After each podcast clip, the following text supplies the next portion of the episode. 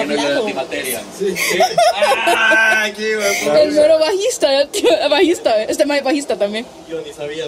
Vaya. Un, dos. Bueno, bienvenidos al primer episodio, hoy sí, episodio formal de las cosas que odio. Eh, acá tristecita, Gabriela Triste. Mampandix, no voy a decir mi nombre real. Andy. Dejémoslo en Para Andy. los amigos, Andy. Eh, este es el primer episodio formal, ya vieron el piloto, espero que hayan visto el piloto, porque si no se van a tomar esto muy en serio.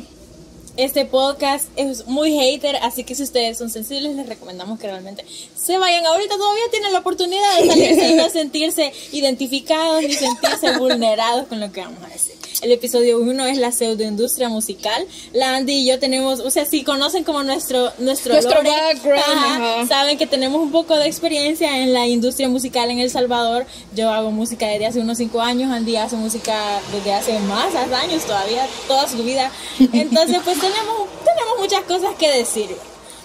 Bueno, eh, vamos a ir desarrollando bastantes temitas. Esto es mucho. Yo creo que va a ser uno de los episodios con más opiniones y experiencias, vivencias, todo muy personal. Entonces, esto va a ser más contarles como un gran chambre, más que ponernos a definir tantas cosas. Eso es chivo, o sea, para mí que un podcast tiene que ser un lugar donde vas a oír un chamber, te vas a relajar, vas a hacer tu tarea y vas a decir, huela, this is the tea. Entonces, Ajá. es como, bueno, This is the tea.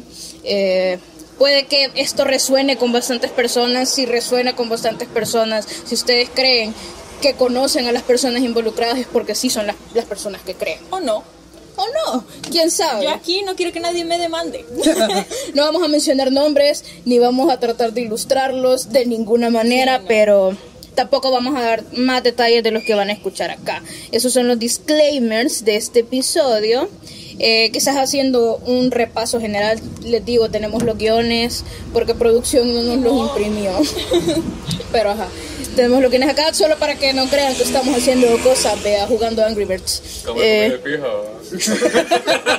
Ni modo. Aquí Ah. teníamos que entrar con todo, como censurar esa palabra, por favor.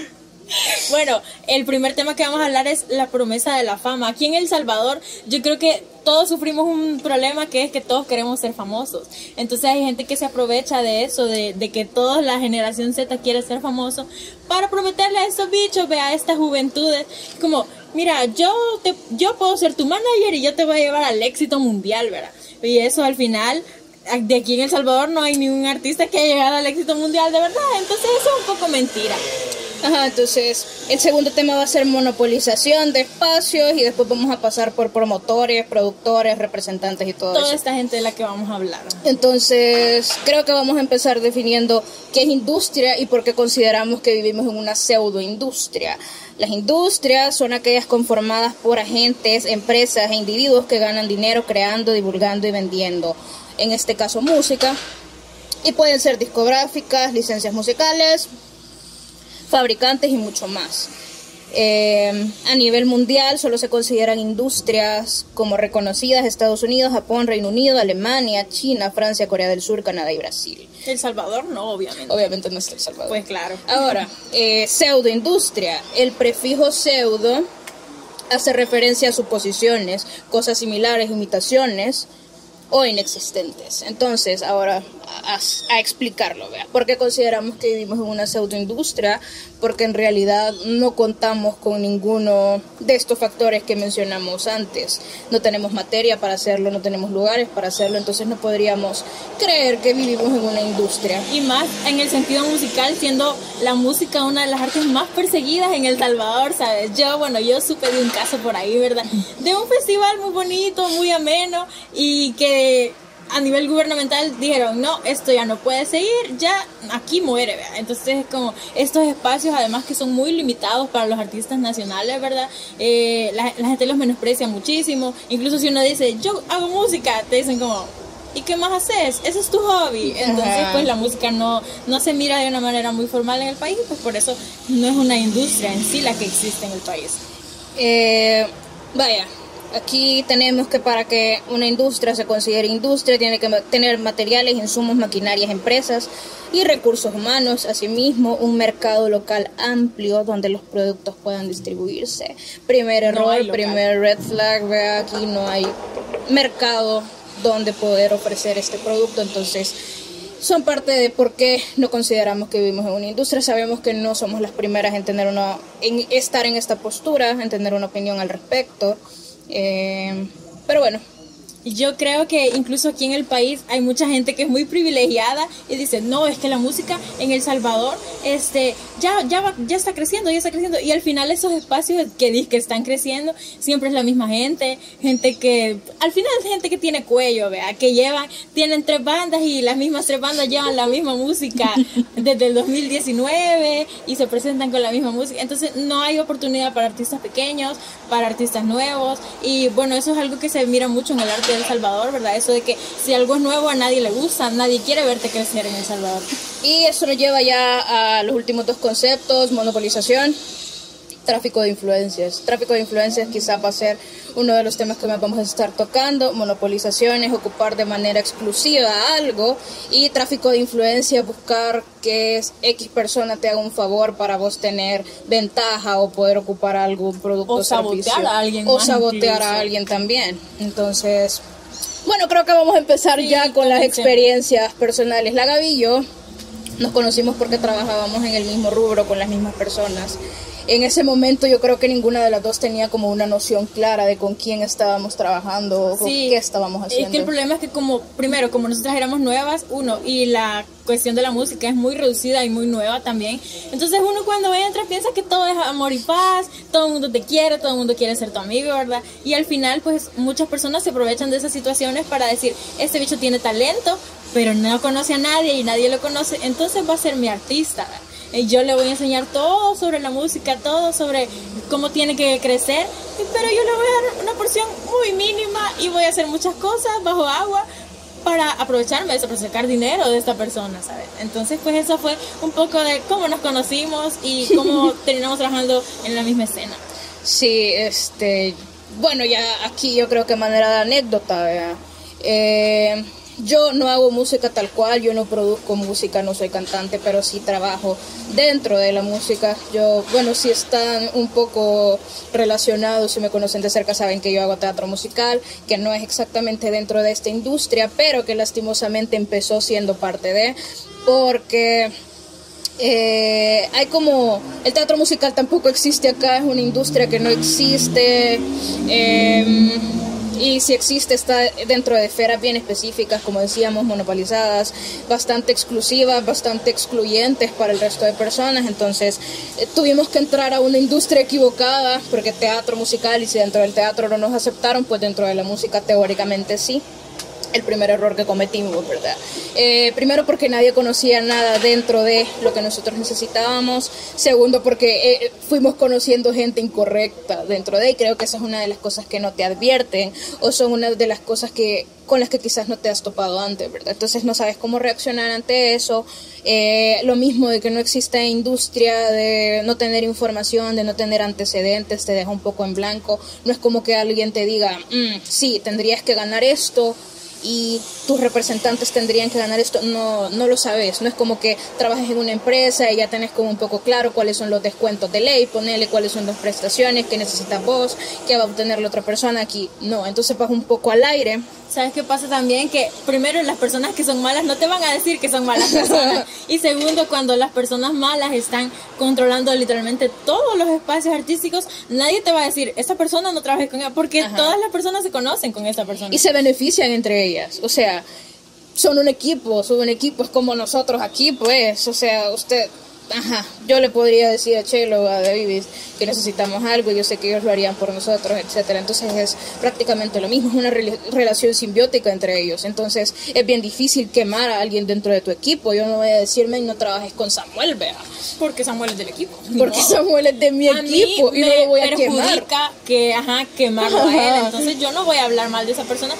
O sea, por más que pueda haber hecho una cosa horrible, ¿verdad? Ajá, y eso es algo que vamos a decir más adelante. Sí. Yo creo que, bueno, la Gaby no me va a dejar mentir. Quizás trabajar aquí es una de las cosas más cansadas. O sea, si lo querés hacer dignamente y querés hacerlo por tu cuenta, sí, es bien complicado. Considera que no tener los contactos, no tener el espacio, no tener cuello en ningún lugar, va a ser una de las cosas que te va a jugar en contra todo este tiempo. Yo hace poco lo tuiteaba de men, pongan de moda la meritocracia, yo no tengo contactos y no los voy a tener porque soy odiosa.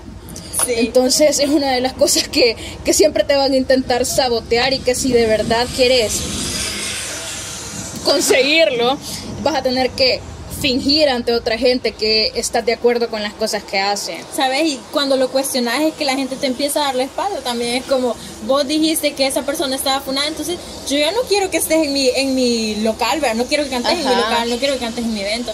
Entonces, pues eso es complicado y por eso quizás la gente se lo guarda. La cultura de la funa que yo te decía que es un poco falsa, vea, como que yo funo a alguien, pero después me conviene estar cerca de esta persona y entonces, no, yo no me es que a mí no me ha hecho nada malo. Y es que yo no me acuerdo, fíjate que eso dijeron que era mentira. Creo que es otra cosa, esto de a mí no me ha hecho nada malo. Ajá, esto de a mí no me han hecho nada malo, en realidad es una posición bastante egocéntrica, es algo bien, bien delicado en realidad, porque no vas a esperar que alguien te haga algo malo para denunciarlo. O sea, si vos sabes que le ha hecho algo malo a otra persona, ¿por qué no lo vas a detener ahí? Eso es lo que lo que hay que pensar. Yo creo que, bueno, en general, como mis valores como persona son muy arraigados a esto, de, a esta cuestión de si vos me hiciste algo malo o le hiciste algo malo a alguien a quien quiero, yo no voy a ir y ser tu amigo, ¿sabes? Entonces, por más que ah, me estés dando la oportunidad de telonear a una persona famosa, es como, y al final, ¿qué vas a ganar de eso, sabes? Nada, solo le vas a dar a esta, a esta persona la oportunidad de seguir diciendo, soy un vergón y la gente quiere trabajar conmigo. Entonces, para mí, la forma más fácil de hacerle saber a alguien que está actuando mal es simplemente no dándole la oportunidad de que siga haciendo las cosas que ha estado haciendo hasta el día de hoy. Sí, creo que voy a mencionar ahorita esto que dijiste, lo de los teloneros, aunque más adelante vamos a hablar de esto, que tiene más desventajas que ventajas. Pero ya después lo desarrollamos. Em, yo creo que otra cosa, bueno, la Gaby y yo empezamos a ser bien amigas por esto, pero es porque no habíamos tenido una interacción tan fuerte eh, hasta que nos juntamos, ve ahí empezamos a darnos cuenta que nos había pasado lo mismo con el mismo grupo de personas y que eran cosas no pequeñas y que había este, pérdidas significativas dentro de. Y sabes, al final eso también es chistoso porque es parte de lo que queríamos abordar al principio, cómo esa gente le promete a, la, a las distintas personas lo mismo literalmente es como, yo, ese es mi plan, este, esto, esto vamos a hacer para que vos te vayas a la fama y lo mismo le promete a otra persona y es como lo vas haciendo una y otra vez y al final eso jamás te sirve, pues es como, nada más es, venderle humo a la gente. es como si una estrategia no te funciona una vez porque la vas a replicar hasta que te salga, pues en esta industria donde todo corre tan rápido, no tenés tiempo de estar probando y probando y probando. O sea, si algo te funciona, lo aplicás y si no, lo descartás. Entonces está un poco imbécil el seguir replicando las mismas cosas que no te van a funcionar. Pero está peor que vos creas que esa, esa misma promesa que te hacen sí va a funcionar en vos. Y es algo bien complicado porque no querés perder el optimismo de hacer las cosas y que quizás sea la única salida en ese momento, que quizás sea lo máximo que aspirás, porque eso es algo de lo que tenés que hablar también. Realmente te querés quedar ahí porque no, no te puedes dar paja, no puedes decir que las cosas están funcionando. Te vas a quedar hasta cierto nivel porque hasta ahí te van a dejar, no te pueden ofrecer nada más. Y fíjate que eso pasa un montón, o sea, en El Salvador más que en ningún lado, los artistas que telonean, aceptan malos pagos, aceptan que una persona te trate, pero para el culo, vea, y después te diga, hey, pero si vas a cantar para mí, si vas a cantar en mi show, y vayas y, y, cantes para esa persona que al final vos decís, ah, bueno, pero yo entré gratis, pero no, o sea, porque esa persona se termina promocionando y es como, es que yo di un show muy vergón y se llenó, aunque no nadie vaya a ver a ver a esta persona, nadie sepa de esta persona, aunque que... abucheen a esta persona en su propio show, vea, pero es como ya el hecho de que vos le llenes un espacio es ayudarle a esa persona. Es ayudarle a esa persona. Y nadie toma en consideración las cosas que los artistas pasan. O sea, de verdad te has puesto a pensar en estas producciones cuánto está ganando un artista, porque créeme que es un pago bien mísero. o sea, hablando de números, ¿cuánto ha sido lo más que te han pagado en un show así, en un evento así? Fíjate, para eso yo traía la anécdota. Yo teloneé a un artista famoso el año pasado, creo que fue el año pasado eh, a nosotros nos dijeron, le vamos a pagar esto. Para un show de esa categoría, para un show de esa marca, era una basura. Eso es lo que me pagan en un show regular. Y nos dijeron, bueno, pueden aceptar este pago o puede simplemente no aceptar el pago y yo voy a llamar a alguien más, vea, pero ya más dinero de ese no hay. Y es como, y luego vienen y contratan a más personal que, que no tenemos sonido, entonces contratamos a esta persona para un pago cuatro veces más grande del que te vamos a dar, vea, sin, sin decir, no, no tenía, no que no tenía presupuesto para los pagos, pero le vamos a soltar a esta persona y vos, simple y sencillamente, si quieres llegar, si no, no, vea, y nosotros no perdemos nada con eso. Entonces, al artista nacional se le mira muy mal en todos los ámbitos, vea, incluso cuando se dan estos shows, siempre es como que el artista internacional, Hotel 5 Estrellas, que lo vamos a llevar a la tele, que lo vamos a llevar a la radio y lo vamos a promocionar en todos los medios televisivos y, de radio y de, del periódico y de todo, vea. Pero el artista nacional es como, ese maje que va a cantar, vea. A saber que canta, pero ahí lo vamos a poner, vea. Entonces sí, realmente es súper complicado y es súper frustrante también porque, o sea, algo que te gusta hacer y que vos te lo estás tomando en serio, que la misma industria no te tome en serio, es, es muy frustrante, la verdad. Que la misma industria inexistente. Ajá, la pseudo industria no te tome en serio. Es como, entonces, ¿por qué lo estamos haciendo, sabes? ¿Cuál es el propósito de, de, decir que hay música en El Salvador si al artista nacional se le persigue, se le silencia, se le, se le niegan los espacios? Entonces, pues, no. A, mí no me parece justo, la verdad. Sí.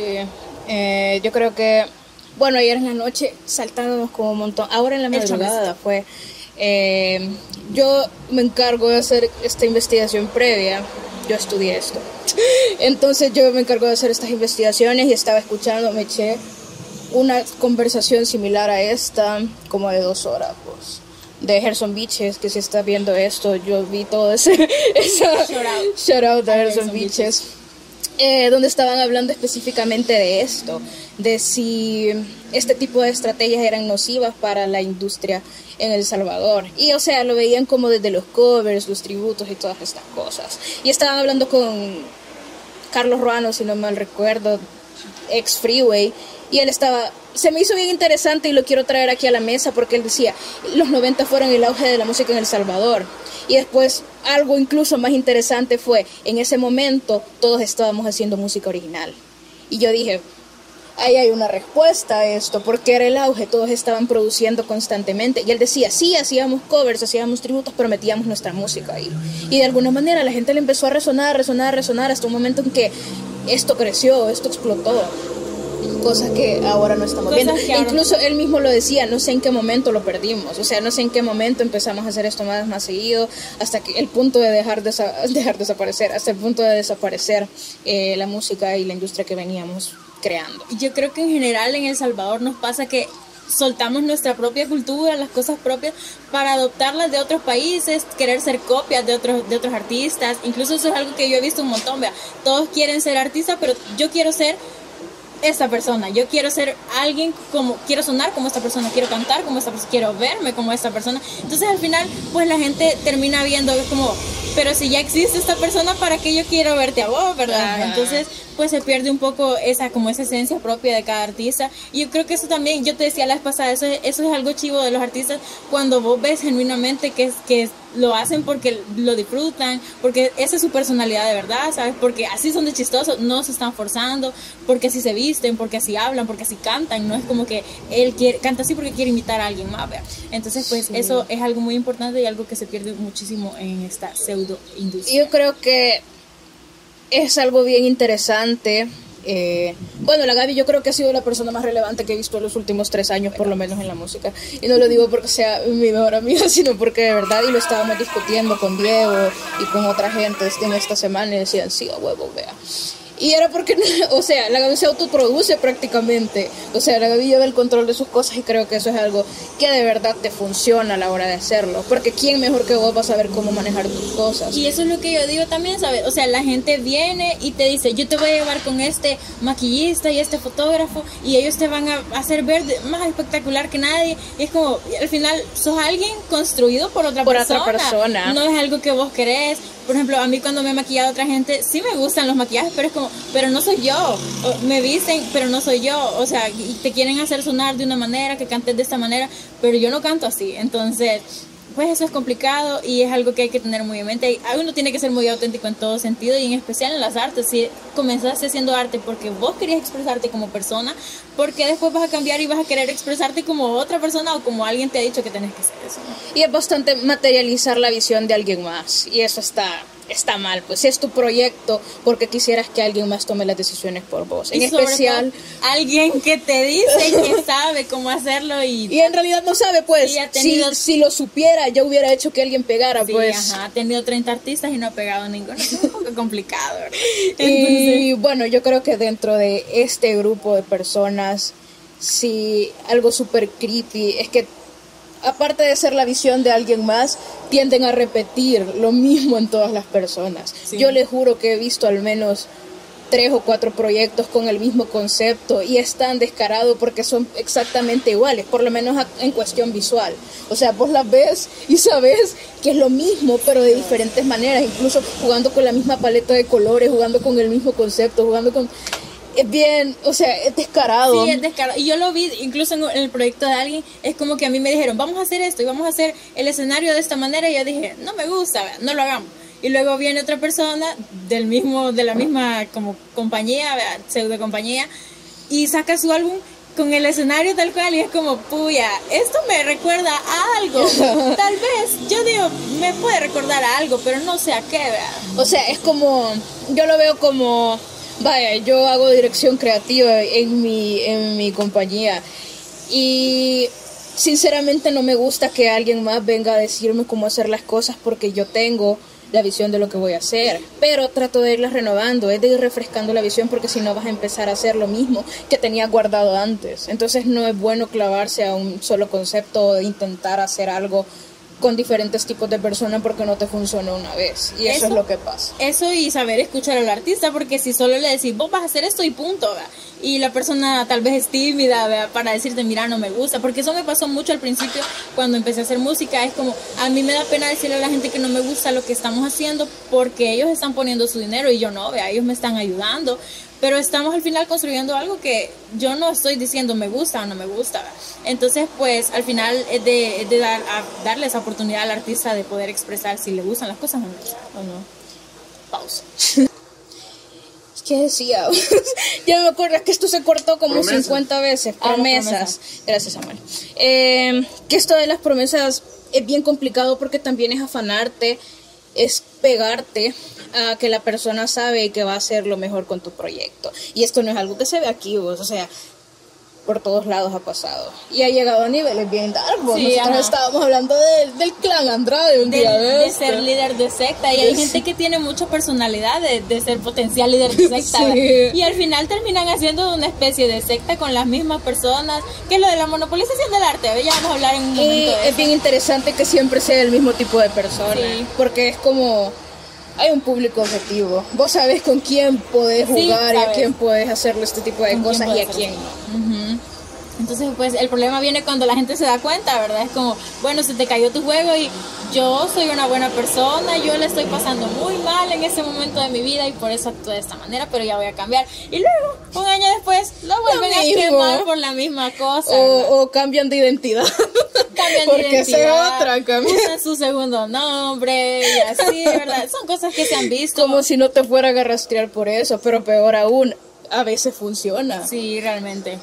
A veces funciona. Y eso es lo verdaderamente alarmante, vos, el no investigar a la gente con la que estás trabajando. Y eso pasa para todo. Hace poco leí a alguien que decía, men, mentí en tu currículo. Al final del día nadie te investiga. Y es cierto, es cierto. Pues Y más si tu currículum es de algo que no existe, ¿sabes? O sea, de una industria que no existe. Es como vos puedes decir, mire, yo hice una canción para Netflix y puede que sea mentira, ¿verdad? O sea, tiene una canción para Netflix, vean la serie. eso no ¿Cuál es mentira. Eso. La serie Gente Fide, episodio 2, temporada 1. No, tem- temporada 1, temporada 2, episodio 1. Ah, pero sí, pero eso no es mentira. Eso no es mentira, Y no me lo gané gracias a esa gente, es gracias a un trabajo arduo y verdadero, vea, de gente que sí le sabe y que gente que por supuesto que no es de aquí.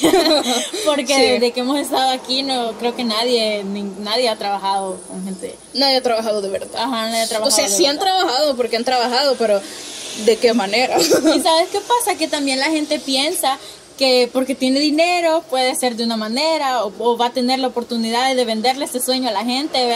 Y eh, no, es que yo te puedo pagar el mejor video del mundo, pero, o sea, si pagas el mejor video del mundo, ¿y qué pasa después? ¿Verdad? Entonces también eso, eso es un poco complicado. La gente que tiene dinero suele ser la gente más nefasta y la gente que se aprovecha más de estos artistas pequeños para tratarlos de la peor manera y para pues pagarles una basura por sus shows y por, y por sus presentaciones y tratarlos con las patas y luego decir, no, pero es que el espacio de todos modos que yo te estoy dando, nadie más se lo va a dar. Y lo peor es que eso es cierto, ¿sabes? Al final, esos espacios reducidos son los únicos espacios que los artistas de Salvador tienen para desarrollarse. Y eso, y eso nos va a llevar al siguiente tema, monopolización tráfico de influencias. porque no tenemos espacios monopolizados? ¿Quiénes los tienen? ¿Quiénes tienen contactos? Quienes tienen contactos o quienes tienen dinero, que muchas veces son las mismas personas. La gente funada se junta con la gente de dinero porque la gente de dinero está funada también.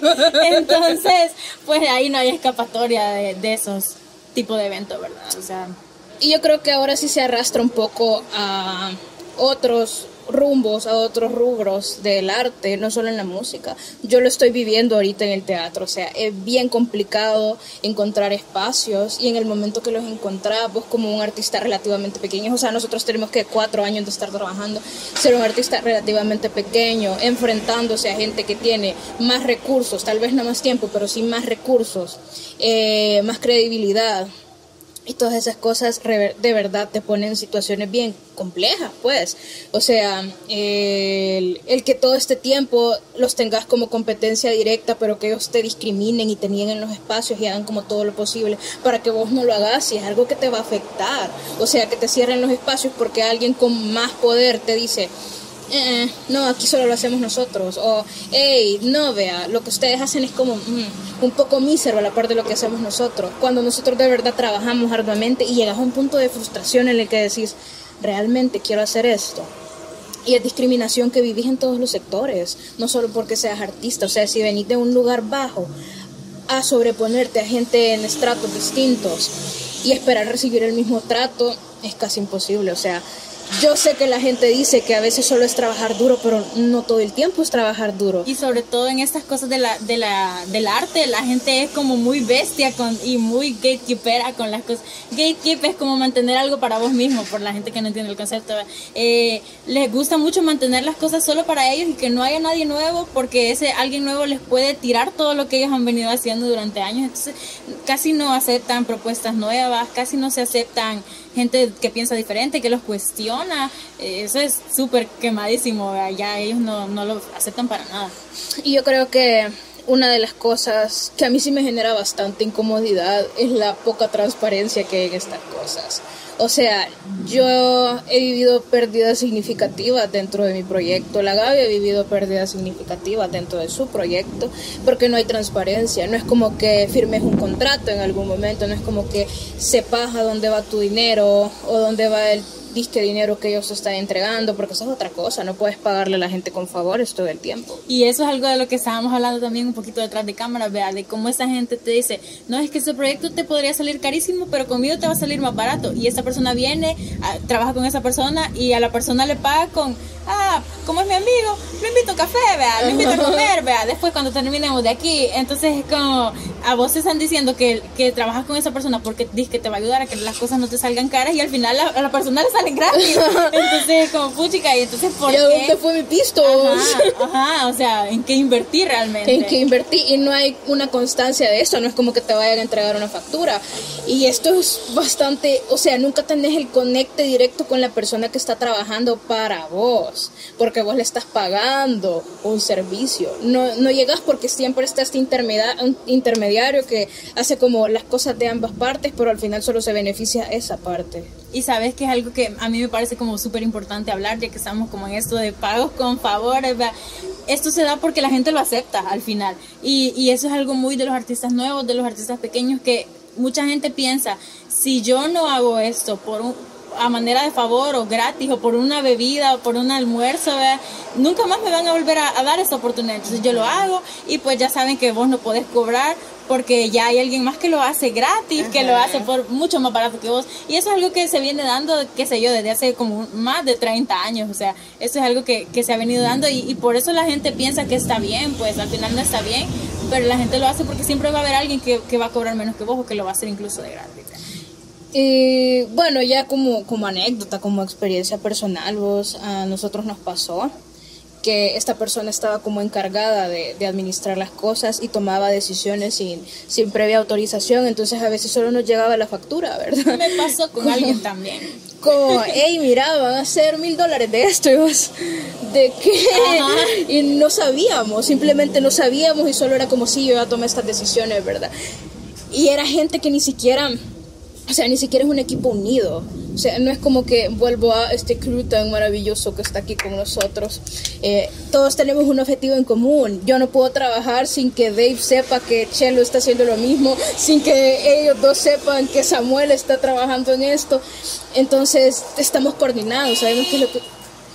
Fuera. Me silenciaron. Esa era esa persona, sin duda. No podemos trabajar sin estar conectados, sin tener el mismo objetivo. Y en ese lugar sí era así. O sea, él hace esto y lo hace de la manera que él quiera. Y él hace otra cosa de la manera que él quiera. Y él hace otra cosa de la manera que él quiera. Entonces, al momento que se unificaban, siempre había como incongruencias. Te odiaron. Están pasando acá. Me quieren silenciar. Sí, sin yo, duda. yo no soy presa política de nadie. Pero sí, eso también me pasó a mí, no sé si con la misma persona o con otra gente, ¿verdad? Porque al final no se sabe para quién uno trabaja, ¿verdad? Este, me pasó que con, conmigo, con mi, bueno, con la disquera con la que yo trabajaba tenía un acuerdo y después con otra gente tenía un acuerdo diferente y al final él quizás pensó esa persona no- que nadie se iba a dar cuenta y al final fue como que las personas con las que tenía otro acuerdo nos dijeron, hey, pero esto no, no nos funciona y es como, ¿por qué no le funciona si ya teníamos el acuerdo? Y es como, no, el acuerdo es otro. Entonces es como, puchica, Ajá. porque hay cosas que están ocultas si vos estás trabajando para mí, ¿sabes? Ajá, ¿por qué le estás teóricamente. Vos te lucras de mí y al final yo nunca me entero de las decisiones que tomas por mí. Sí, pero bueno, eso es algo que la, ya esta gente como está bien establecida y bien conectada, piensa que pues nunca se le va a caer su teatrito. Y eventualmente pues todo se sabe. Así que pues aquí estamos para funar. Y creo que otra cosa que yo no hago música, lo voy a recalcar cuantas veces sea necesario, yo no trabajo en esto, pero trabajo con gente que trabaja en esto. Y todos hacían la misma denuncia a las mismas personas diciendo lo mismo, de eh, yo empiezo algo, pero de repente lo que yo empecé es similar a lo que la otra persona está haciendo, porque la misma persona trabaja para mí. Tipo, vaya, yo hago esta canción, pero Dave me la está, me la está grabando, me la está produciendo y a la Gaby le está produciendo una canción, pero como solo se respetan las ideas de Dave, las canciones suenan igual. Entonces, es lo que decimos, están replicando y replicando y replicando proyectos de Y- mil, mil maneras diferentes Sin y escuchar al terminan ser artista, iguales. sí, no, o sea, eso, eso es una problemática muy grande. Y por eso es que, bueno, a mí últimamente no me llega tanto. Antes sí lo hacía bastante, frecuentaba como lugares donde hubiera música nacional, pero ahora toda me suena igual. Y yo creo que hasta esta generación, la generación Z, se está tomando la tarea de empezar a, mover las cosas y experimentar como con diversos géneros. Y eso yo creo que es el mayor miedo que tenemos con la edad de ahora, porque nosotros trabajamos de cerca con algunos de ellos y les decimos, men, de verdad toma decisiones sabias con lo que seas. No vamos a tomar decisiones por vos, ni te vamos a decir qué hacer, pero sí el consejo principal es saber qué es lo que, lo que querés hacer, tenerlo en mente y no dejes que nadie lo toque. Sí, realmente pues eso es muy importante en los artistas pequeños. Yo sé que muchos pues tienen esa idea de verdad que si yo no me meto de lleno con estas personas, quizás nadie me va a escuchar, nadie me va a conocer, pero al final esos espacios si son buenos, si, si son diferentes se te terminan dando, entonces no hay no es necesario juntarse con esta gente y ese es Sí. el problema de los artistas también.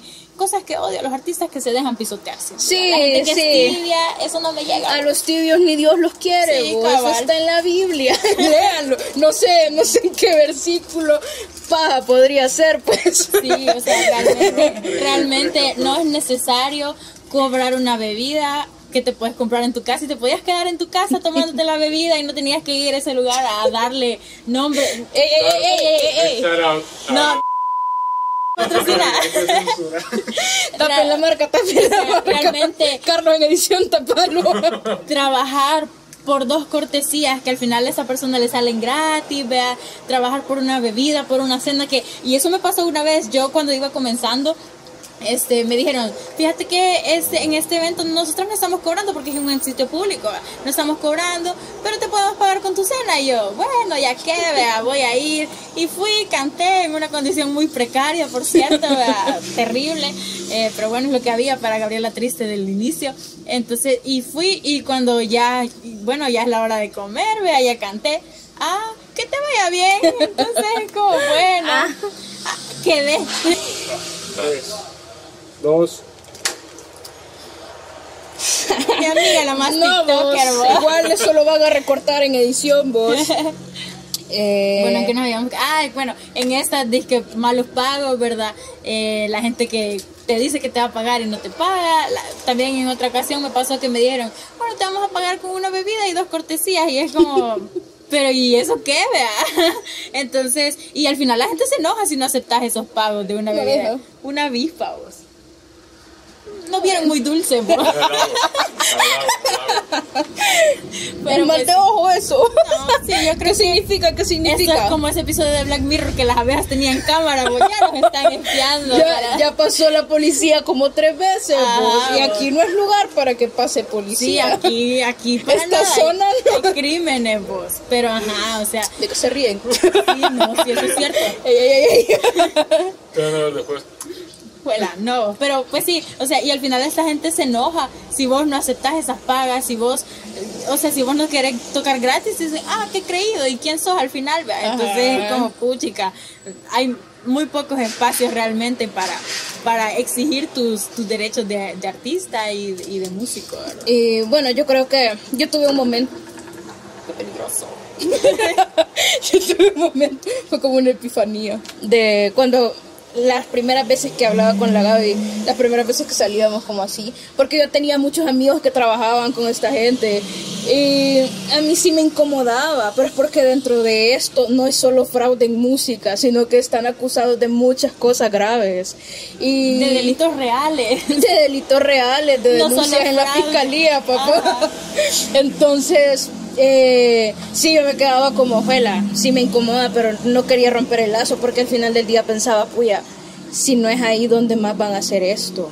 Y cuando conocí a la Gaby fue como el momento de realización, porque me di cuenta que en realidad no necesitaba de. Entonces, si vos voluntariamente te quedas ahí, es porque querés estar ahí. Sí, sabes. Y eso es algo que yo admiro mucho de vos también, que vos, o sea, tenés esa, esa visión de si este maje lo puede hacer, ¿por qué yo no? Si este maje puede conseguir los contactos, ¿por qué yo no? ¿Qué me impide a mí mandarle un mensaje ahorita a, a este lugar y decirle, miren, vamos a ir a grabar ahorita? O sea, realmente no es ni siquiera tan difícil conseguir los contactos, pero la gente se acomoda, dice, no, pero es que él sabe, vea, él es el que sabe y yo tal vez no puedo saber.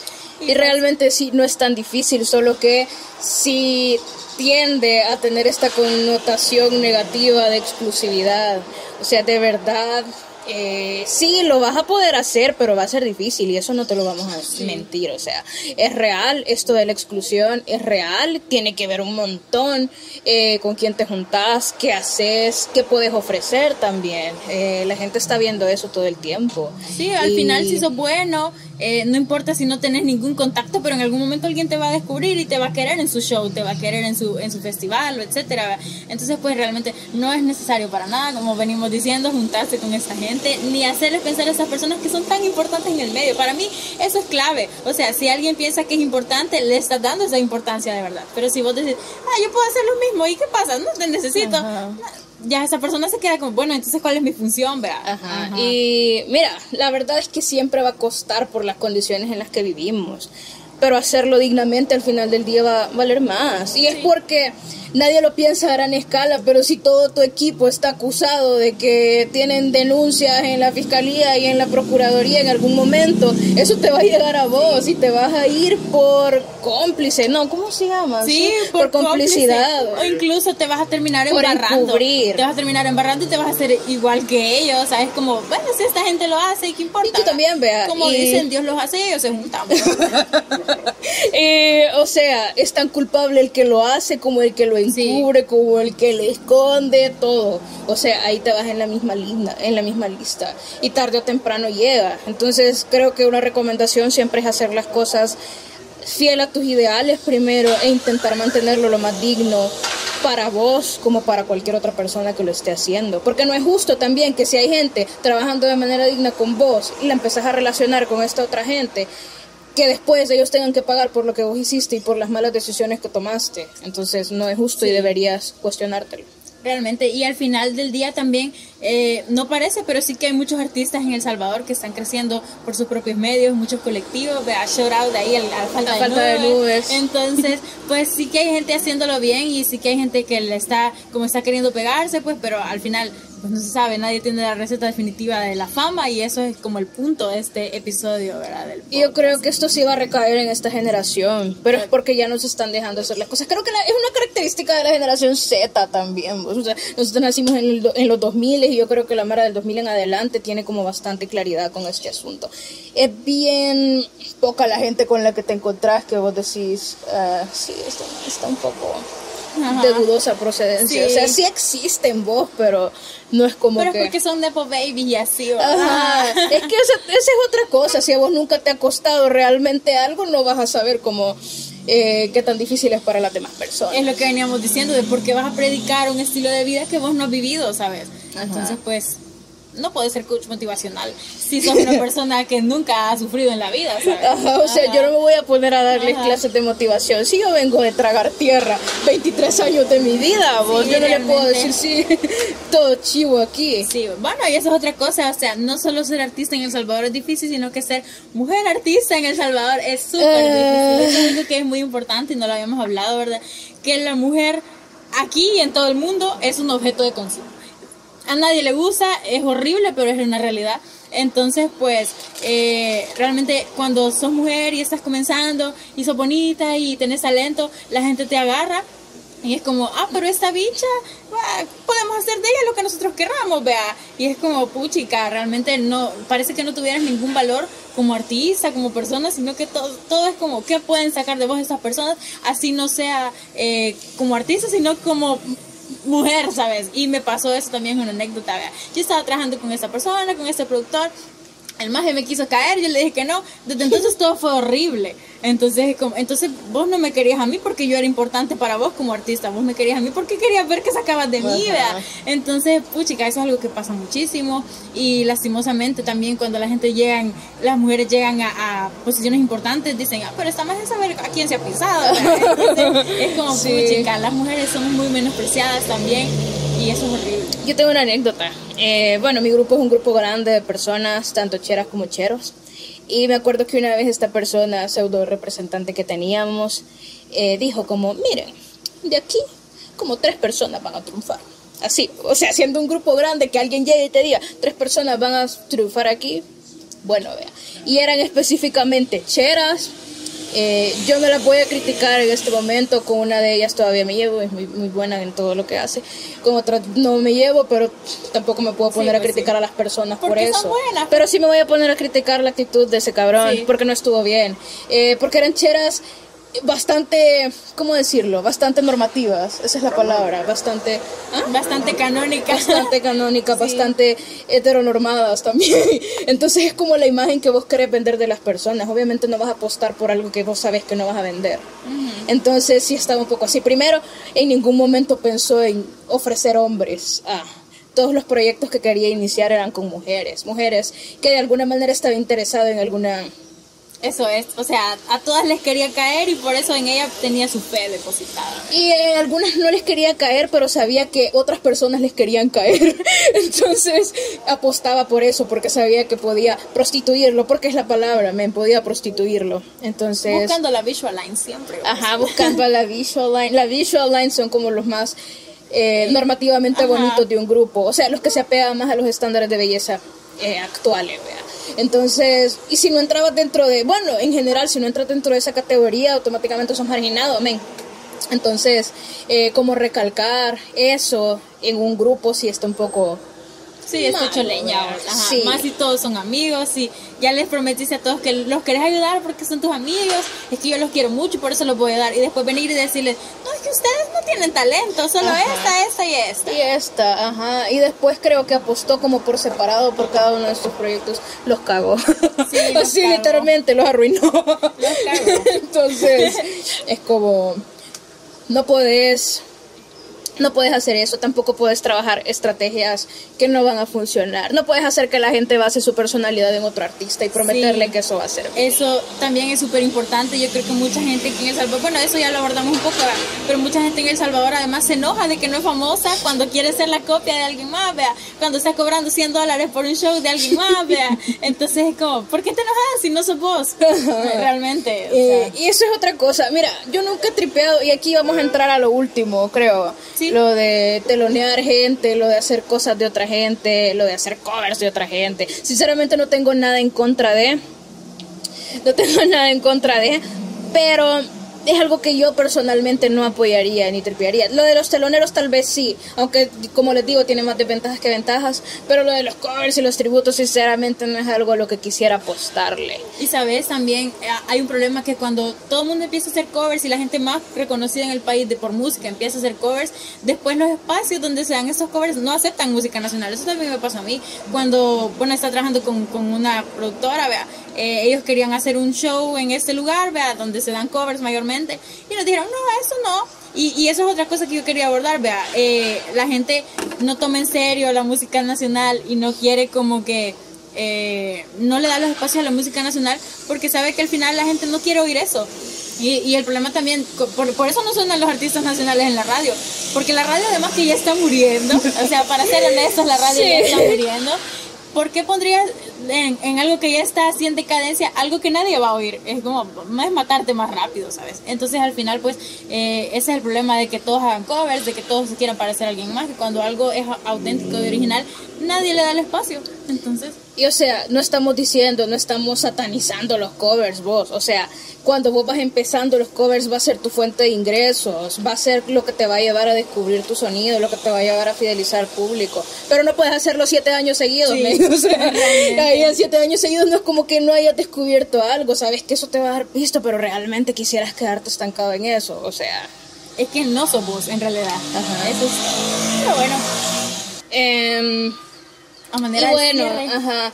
Otra cosa que es que, mira, yo podría hablar de esto tres horas seguidas. Vos, Vamos a entrar, sí, ya tenemos que Sí. ir cortando porque ya viene la lluvia, pero mira, nosotros hemos tenido ya relajos por copyright, podemos hablar con propiedad de los Realmente. copyrights, porque no estamos siendo doble moral con eso, yo no voy a venir a decir "Ah, derechos de autor, sí, yo he tenido relajos con eso, he tenido relajos con eso, pero men, sí deberían pensar mucho a la hora de hacer este tipo de eventos en que tiene repercusiones legales, pues, o sea, eso sí son derechos de autor, tal cual, vea, tal vez adaptar algo, intentar que sea un poco más voz, creo que ahí no tiene mucho problema, pero cuando estás replicando un show a la perfección Y cobrando una. y cobrando, o sea, realmente lucrándote de eso.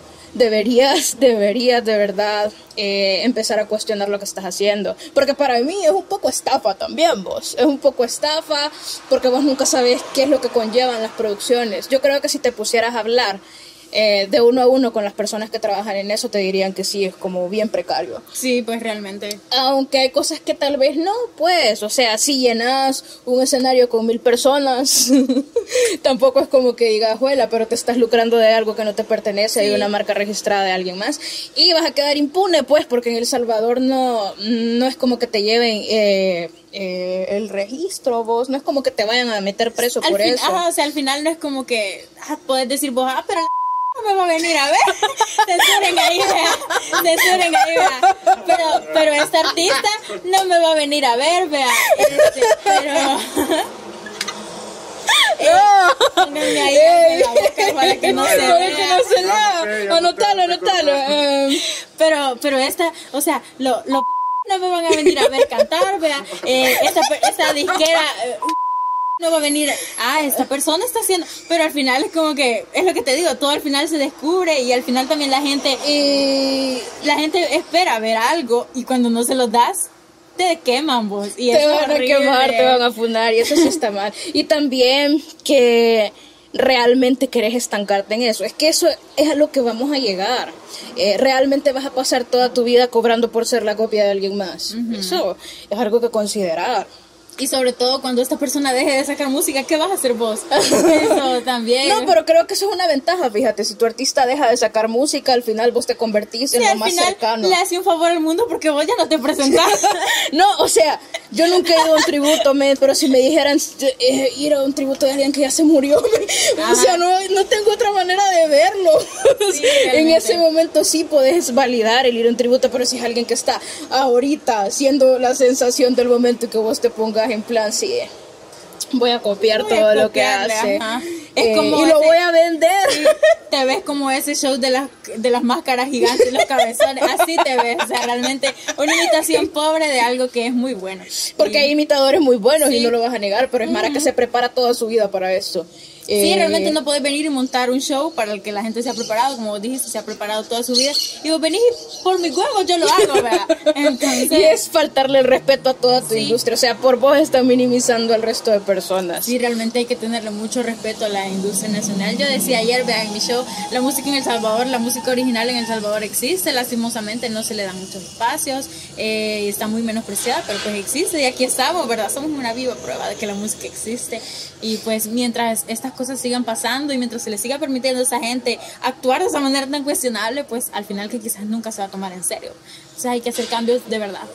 Eh, creo que les podemos recomendar música nacional, vos. Hay que hacer un playlist. vamos a hacer una playlist y aquí. Eh, porque sí existe, vos, y se está renovando. Ya no suenan igual.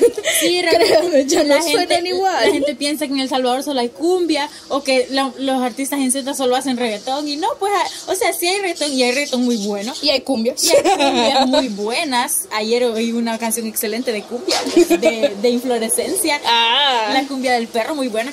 Entonces, pero hay otro tipo de música, hay música para todo tipo de gente, hay punk, pop, eh, reggaetón, rock, eh, qué, qué sé yo, vea, música indie, como Blue Sex. Así que pongan el beef. No, pero Blue es muy bueno. Ah, muy bueno, muy bueno, sí, sí. Sí, pues sí. Y es de A Falta de Nubes. Y en A Falta de Nubes hay mucho talento, bicho. Sí. Entonces, realmente, pues, eso de darle la oportunidad a estos artistas que son pequeños y que tienen mucho talento. Y no solo seguir reciclando a la misma gente que al final no trae propuesta. Entonces, pues eso. Que solo sacan como dos canciones en toda su vida. Ajá, sacaron tres canciones y son canciones para dormir, vea. Entonces, si yo quisiera dormir, mejor no escuchara nada. Esos white noises. Ajá, Sonidos de lluvia, papá. Pues Duran tres horas en luz. Y están mejor. No, pero bueno, realmente sí. tratar de apoyar lo más que se pueda al artista nuevo y al artista talentoso, sobre todo, pues porque artistas nuevos hay muchos, pero pues lastimosamente muchos tratan de ser artistas en base a otras personas, ¿verdad? Que yo quiero ser como esa persona, que yo soy que mi personalidad es, es como la de esa persona, entonces ya no me tripea. eso ya no me tripea, pues, pero yo soy como Kanye. Tratar de ser como alguien funado como Kanye también es muy malo. Ya no, no me tripea. Si sí, si vas a tener un modelo para, para hacer tu vida, por lo menos que sea alguien buena onda. Yo, yo baso mi personalidad en Aniceto Molina. Yo baso mi personalidad en Danny Flow. Hablando de gente funada. Hablando eh, de gente funada. Sí, inspírate en Cristo. Vos. Sí, en un apóstol. Nadie dijo en Cristo. ¿Y por qué? En San Marcos nadie dice. Corintios 9, 18, no seguirás ídolos. Ahí te lo dejo. Pero bueno, aquí queda ya suficiente. No sé cuánto tiempo llevamos, productor. Eh, unos 48, 50 minutos. hemos hablado de todo tipo de hemos cosas. Hablado. Y la verdad es que lo hemos disfrutado. Yo hubiera seguido, pero lastimosamente hasta aquí tenemos que dejar este episodio del podcast. Esperamos que lo hayan disfrutado mucho. Yo lo disfruté mucho. Yo lo disfruté también. Hablar mal de la gente es algo que me encanta. y ni siquiera los mencionamos, pero sabemos que el mensaje les va a llegar. Y si los mencionamos, ya los va a censurar Samuel. ya, no, no Carlos edita, Carlos ah, edita. vaya, Carlos los va a censurar. Entonces, ni modo vos. Ahí se va a quedar con la duda de quiénes fueron. Spotify. YouTube, YouTube Podimo. Podimo, importante, podimo.com. Ahí no nos vamos a morir de hambre si nos reproducen en Podimo. Eh, TikTok, Twitter, TikTok. arroba acá tristecita, arroba vampandix. Arroba las cosas que odio punto sbo, tlcqo, guion bajo podcast en Twitter. Así que ahí nos pueden encontrar en todas las redes. Y bueno, gracias al equipo nuevamente, Dave, Chelo, Samuel, Carlos hasta el más allá. Ay, que se acaba de ir. Descansen en paz, Carlos. Carlos, rest in peace. Ah, pero y, sí. bueno. y gracias a ustedes por escucharnos hablar y rantear a la escena nacional durante casi una hora. Esperamos que les haya gustado. Y si tienen recomendaciones de temas, déjenlas. Coméntenlas ajá, o escríbanos en, en Instagram, ya por último, aunque sea para decirnos, ya no vuelvan a hablar de eso, por favor. ya no vuelvan a hacer eso. Me sentí identificada realmente. Todos los comentarios Sí. son bienvenidos, hasta incluso los malos. Pero si Amenazas de muerte, Sí, todo. yo la- ya las he recibido, las puedo soportar. Así que muchas gracias por vernos. Nos vemos en el episodio Bye. 2.